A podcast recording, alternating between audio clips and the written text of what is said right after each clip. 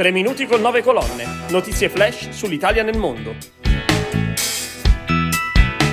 La presentazione del rapporto Italiani nel mondo 2021 e le elezioni per il rinnovo dei comitati degli italiani all'estero. Sono Marcello Lardo dell'agenzia 9 Colonne e questi sono i temi della nuova puntata della rubrica dedicata agli italiani nel mondo torna in presenza uno degli eventi più attesi per il mondo dell'emigrazione. Il 9 novembre a Roma verrà presentato il rapporto Italiani nel mondo 2021 realizzato dalla Fondazione Migrantes. Per assistere in presenza al convegno è obbligatoria l'iscrizione, ma l'evento verrà trasmesso anche in streaming. Il rapporto Migrantes rivelerà quanti sono stati i cittadini italiani che hanno lasciato nell'ultimo anno il nostro paese per emigrare all'estero le loro storie e le loro motivazioni. Giunto alla sua sedicesima edizione, il volume raccoglie le analisi sociostatistiche delle fonti ufficiali, nazionali e internazionali più accreditate sulla mobilità italiana. Ne abbiamo parlato con Delfina Licata, curatrice, coordinatrice e caporedattrice del rapporto Italiani nel mondo della Fondazione Migrantes.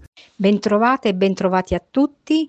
Ecco, mancano veramente pochissimi giorni alla presentazione finalmente del sedicesimo rapporto Italiani nel mondo 2021, un volume che eh, parlerà, ci racconterà che cosa eh, è significata la pandemia per la mobilità italiana e come sempre ricco di dati ma soprattutto di storie, e problematizza le questioni e ci descrive quello che è stato un anno difficile e che è un momento difficile anche per gli italiani che sono all'estero, per chi ha deciso di partire, per chi ha deciso di ritornare, per chi sta pensando di ripartire. L'appuntamento è il 9 di novembre in presenza ma solo dietro iscrizione, ma anche possibile vederlo eh, tramite streaming sul canale YouTube della Conferenza Episcopale Italiana o sulla pagina Facebook lo stesso della Conferenza Episcopale Italiana.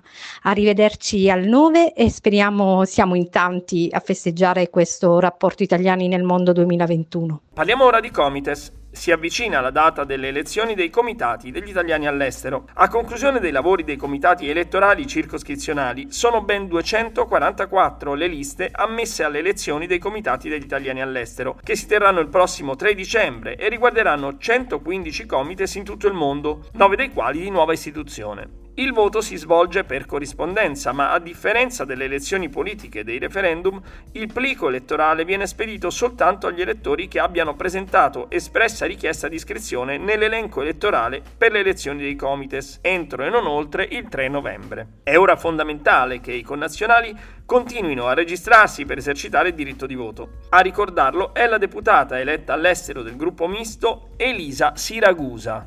Sicuramente mi sento di dire che bisogna partecipare, è un appuntamento importante, c'è la possibilità di rinnovare tutti quelli che sono i membri appunto dei comites.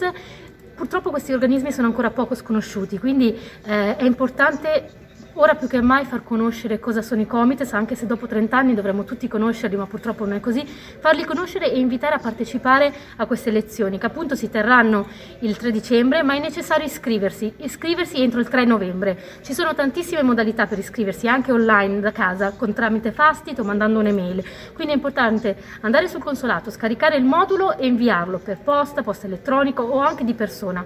Quindi è importante iscriversi entro il 3 novembre e poi riceveranno a casa tutti gli elettori che si sono iscritti riceveranno un plico elettorale con il quale potranno appunto esprimere la loro preferenza. È importante inoltre ricordare che alcune eh, sedi consolari, tipo Londra o Berlino, sperimenteranno il voto elettronico. Quindi sarà anche interessante per gli elettori che si iscriveranno tramite Fastit con Speed partecipare anche alla sperimentazione del voto elettronico, che sicuramente è eh, un obiettivo che ci prefiggiamo per il futuro delle votazioni degli italiani all'estero.